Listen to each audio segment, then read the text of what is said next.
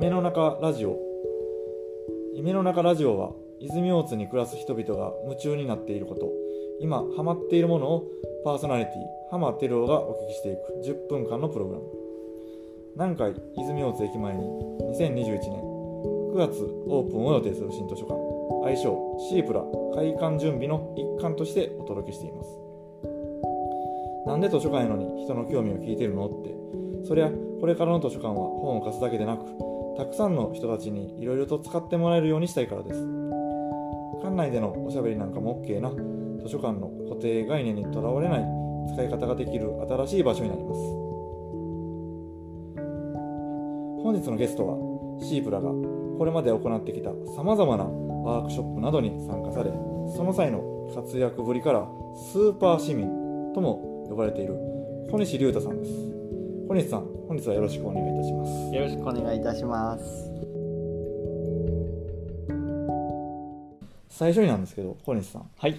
えー、小西さんは今、えー社会人学生さんはい。ということで、えー資格取得に向けて励まれているかとはい。聞いていますがはい。具体的にどんなことをはい。学んでおられるんですか、えっと私は今税務会計について大学院にあ税務の大学院。はい。はい。勉強していたんですけれども、終了しまして4月からはもう社会人一本ではない。るということですね、はい、これまでですね、えーまあ、税の、おまあ、勉強して、えー学んでいるおられるえー身としてですね例えば、えーあこんなん意外にためになったわとかですね、えーいうような豆知識なんかもしありましたらちょっと教えてほしいです、なるほど。はい、と、学生の頃はそもそもまず税金っていうものが何かよくわからない、ね、はい、税理士っていうのも社会人になって初めてどういう仕事をしているかっていうのを知ったんですけれども、まあ、なんか法人税とかなんかよく聞くし、所得税もよく聞く、はいなんか消費税は聞いたことある、けどなんかまああって当たり前みたいな。えでそれが何に使われているかっていうのがはい。あまり正直分かっていなかったんですけれども、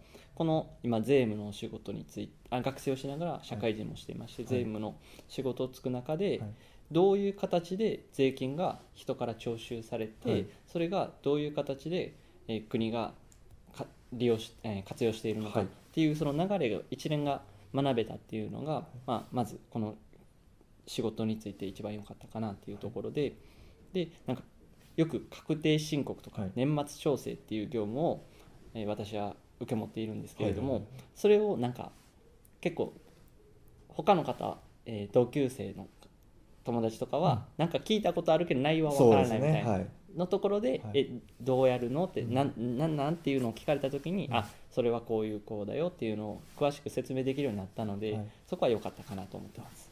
なるほど。具体的にその、えー確定申告とか年末調整って私もよく分かってないんですけども、はい。何がどう違うんでしょうか？はい。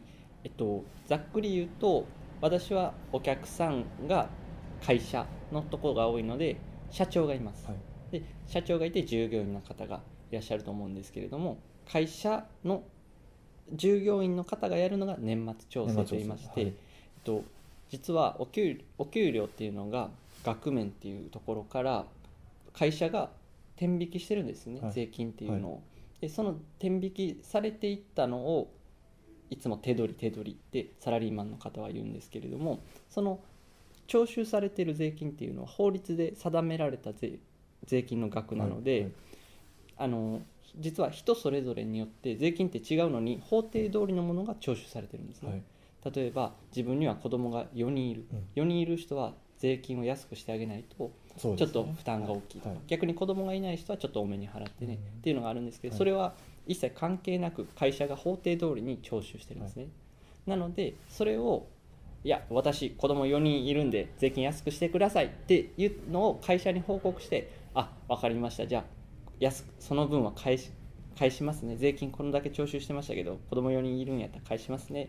みたいなのを年末調整って言うんですね。なるほど。はい、あとはなんかよく聞く生命保険に入った税金が安くなるとか、そういうのも会社は分からないのでいや私生命保険入っていますので税金こんだけ安くできますっていうのを会社に報告してあじゃあその分は税金返しますねっていうのをする処理も年末調査の一部です。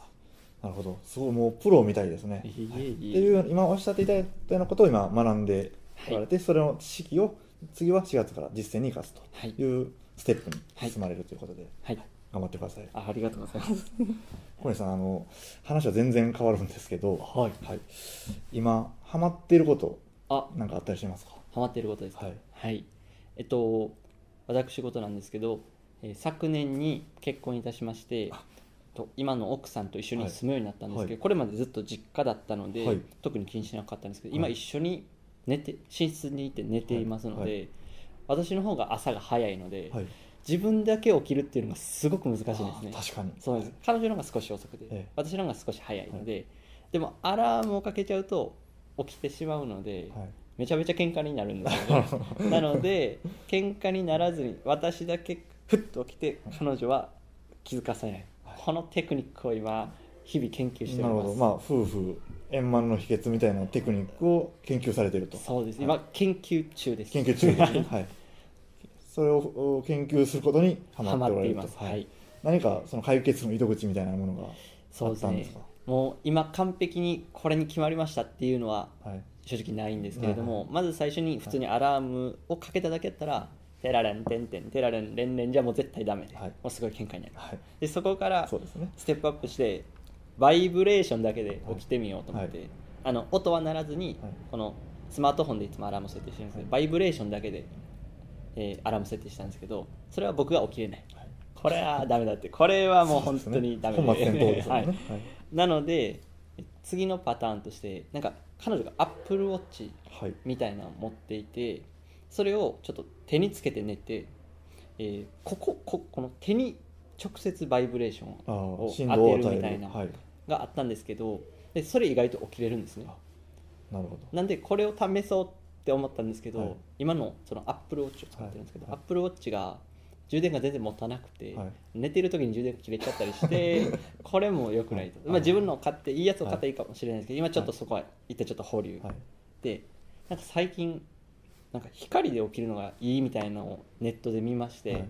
これをやってみたいと思ってるんですけれども、光がかなり強くてはい。結局彼女も目が覚めてしまう、はい。なるほど。これもう はい。もうどうしたらいいのかなっていうのを今模索してて今今この今今でちょっと試してるのが、はい。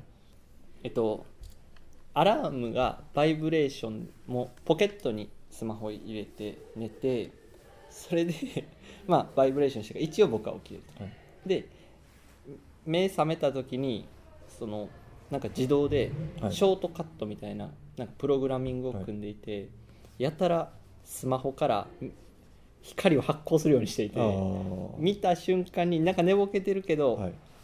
すっごい光がもう画面からブワーって出てくるようにしてて、はい。そういうなんかショートカットっていうなんかアプリが入ってるみたいな iPhone にあるみたいですけどそういうのをいろいろ工夫したらなんか自分だけのシステムで自分だけが送れるんじゃないかっていうのを今日々研究しています。なるほど、まあ、税理士の勉強もしつつ。いやそっちがメインです。そっちがメインで、はい。はい、税理士の勉強がメインですね。あ違います。ショートカッ違うあショートカットの研究はメインメインです。あなるほど。はい。ト家庭が大事です。わかりました。すごいあの、えーいい旦那さんなんだなと。はい、彼女は何をやってるんだこいつはっていう手でも。はい。さっさと起きろよ。と わかりまあいろいろ、えー家庭円満に向けてはい。試行錯誤を重ねておられるとはい。いうことかと思います、はい。はい。そちらもぜひ頑張っていただけたらと思います。ありがとうございます。でまあ、あの夫婦間での,、まああのことっていうことなんですけども逆、えー一方例えば個人小西さん個人でうん。ハマっておられるというか、何か、あー。はい、夢中になっていることというか、はい。あったりしますか？そうですね、えー私自身は少し前まで学生大学生をしはい。ていて、そこの中で結構インドアな遊びをしていたので、例えばカードゲームだったりボードゲームだったりをしていましたね、はい。でちょっと社会人になって今はやっぱり友達とかと集まる機会も減って、今コロナ禍なので、はい。少し対面で遊ぶっていうのもなくなっちゃったのでそういう遊びができなくなっちゃったからまたやりたいなというふうに今考えてますね。そうなんですね、はい、例えば、まあ、どんなボードゲームとかってあるんですか？なんか一番有名なところが、はカタンっていうはい大きいやつがあっはて、それを4人ぐらいで遊ぶゲームなんですけれども、まあいわゆる、まあかん、人生ゲームのちょっとよよくみんなが遊ぶ人生ゲームよりもちょっと複雑な、はい。えーちょっと頭使うようなはい。運要素よりもちょっと頭を使うようなゲームなんですけれどもあとはなんじゃもんじゃって言ったり、はい。もうここは逆に頭を使わんカードゲームもあるんで、うんはいはい。いろんなものを試してるんですけれども、ちょっと正直最近なかなか、うん、友達と会うのが難しくなってる中、どう、うん、機会がなくて本当やりたいなっていうふうに感じています。なるほど。ぜひそういった、まあ、ボードゲームっていうのも、えー新図書館シープラでできるといいなと思いますよね。そうですね。もし図書館で今いろんな世代の人が集まっはい。て交流しながらそんなのができたらボードゲームもできるし人となんかお話もできたはらより楽しいかなと思います、今おっしゃっていただいたようなことっていうのは、えー新図書館シープラではあのやっていただくことが可能かと思っていまして、はい。えー友人例えば友人とコミュニケーションできたりとか、うん。ボードゲームをやって、えーよかったりとか、うん。そういう、ん。えー極力やってはいけないことがない図書館を目指して今あの頑張って作ってますのでぜひ、はいあのえー開館しましたら小西さんも遊びに来ていただいてそこでボードゲームをしていただいたりは楽しんでいただけたらと思いますのであすごい楽しみです、お願いします。い、ろんな世代の方が子供もいるし、そうですね。僕みたいな少し若者世代、はい。年配の方も一緒にできる、はい多世代あ。が交流できる。ボードゲームを通じて交流できると、そんな場所は泉内になかなかないですもんね、はい、っていうことができるといいなと思ってます。あはい。すごい楽しみです、